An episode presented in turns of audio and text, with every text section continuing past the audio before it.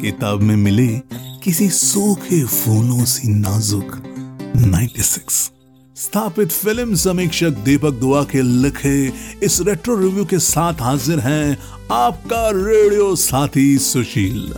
आज के cinema CinemaScope reviews में बने रहिए रेडियो प्लेबैक इंडिया के साथ।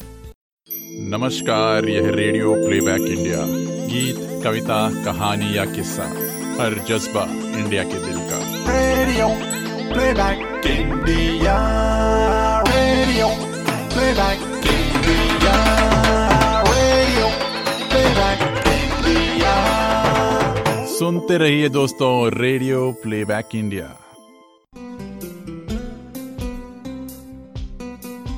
दसवीं की छुट्टियाँ हुई तो लड़की ने लड़के के शर्ट पर अपने पेन से स्याही छिड़कते हुए कहा मुझे भूलना मत इसके बाद ये बिछड़ गए। बाईस बरस बाद ये दोनों फिर मिले। लड़के ने अब तक वो शर्ट तहकर संभाल रखी थी और साथ ही संभाल रखे थे वो सारे पल जो उसने इस लड़की के साथ और इसके बिना गुजारे थे। आज इनके पास साथ गुजारने के लिए चंद घंटे ही हैं। लेकिन लड़की चाहती है कि कुछ और पल ये दोनों साथ रह लें। कुछ और पल, बस कुछ और पल। और इधर, आप चाहने लगते हैं कि ये पल पूरी ज़िंदगी में क्यों नहीं बदल जाते हैं? ये एक तमिल फ़िल्म 96 की कहानी है। बहुत कम रोमांटिक फ़िल्में ऐसे होती हैं जो आपको अपने भीतर इस तरह से समेट लेती हैं कि आपको अपनी भी सुध नहीं रहती। आप पर्दे के होकर रह जाते हैं। उन किरदारों की पीड़ा आपको अपने लगने लगती है। उनकी मुस्कुराहट आपको सहज करती है तो उनका दर्द आपको चुभने लगता है। सी. प्रेम कुमार निर्देशित ये फ़िल्म ऐसी ही है। राम आज एक नामी ट्रैवल फोटोग्राफर है, लेकिन वो अकेला है। बरसों से अकेला है। बरसों पहले स्कूल में उसने जानकी को चाहा था। 94 में वो स्कूल छोड़ गया। 96 में स्कूल का वो बैच खत्म हुआ। 2016 में ये सब लोग फिर से मिले हैं। जानकी सिंगापुर से आई है कुछ घंटों के लिए। वो इन कुछ घंटों का एक एक पल राम के साथ बिता देना चाहती है।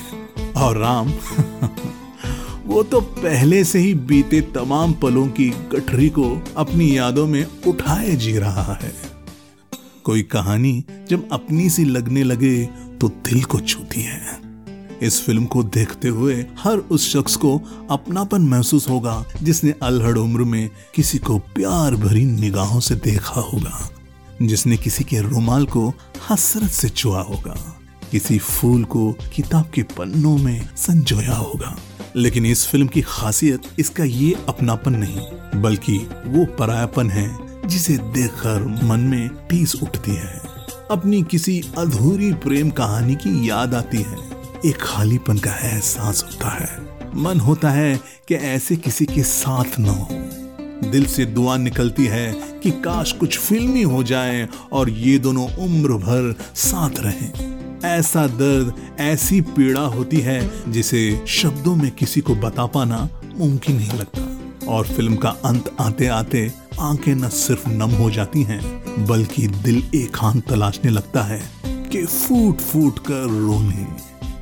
विजय सेतुपति और त्रिशा की जोड़ी बेहद लुभावनी लगती है। अक्षय कुमार के साथ हिंदी की खट्टा मीठा में आ चुकी त्रिशा का सर्वश्रेष्ठ काम दिखाती है ये फ़िल्म। राम की स्टूडेंट बनी वर्षा की बोलती, आँखें लुभाती हैं। फ़िल्म की एडिटिंग बेहद कसी हुई है। गीतों के बोल, कहानी के साथ निभाते हैं और संगीत का मिठास रस घुलती है।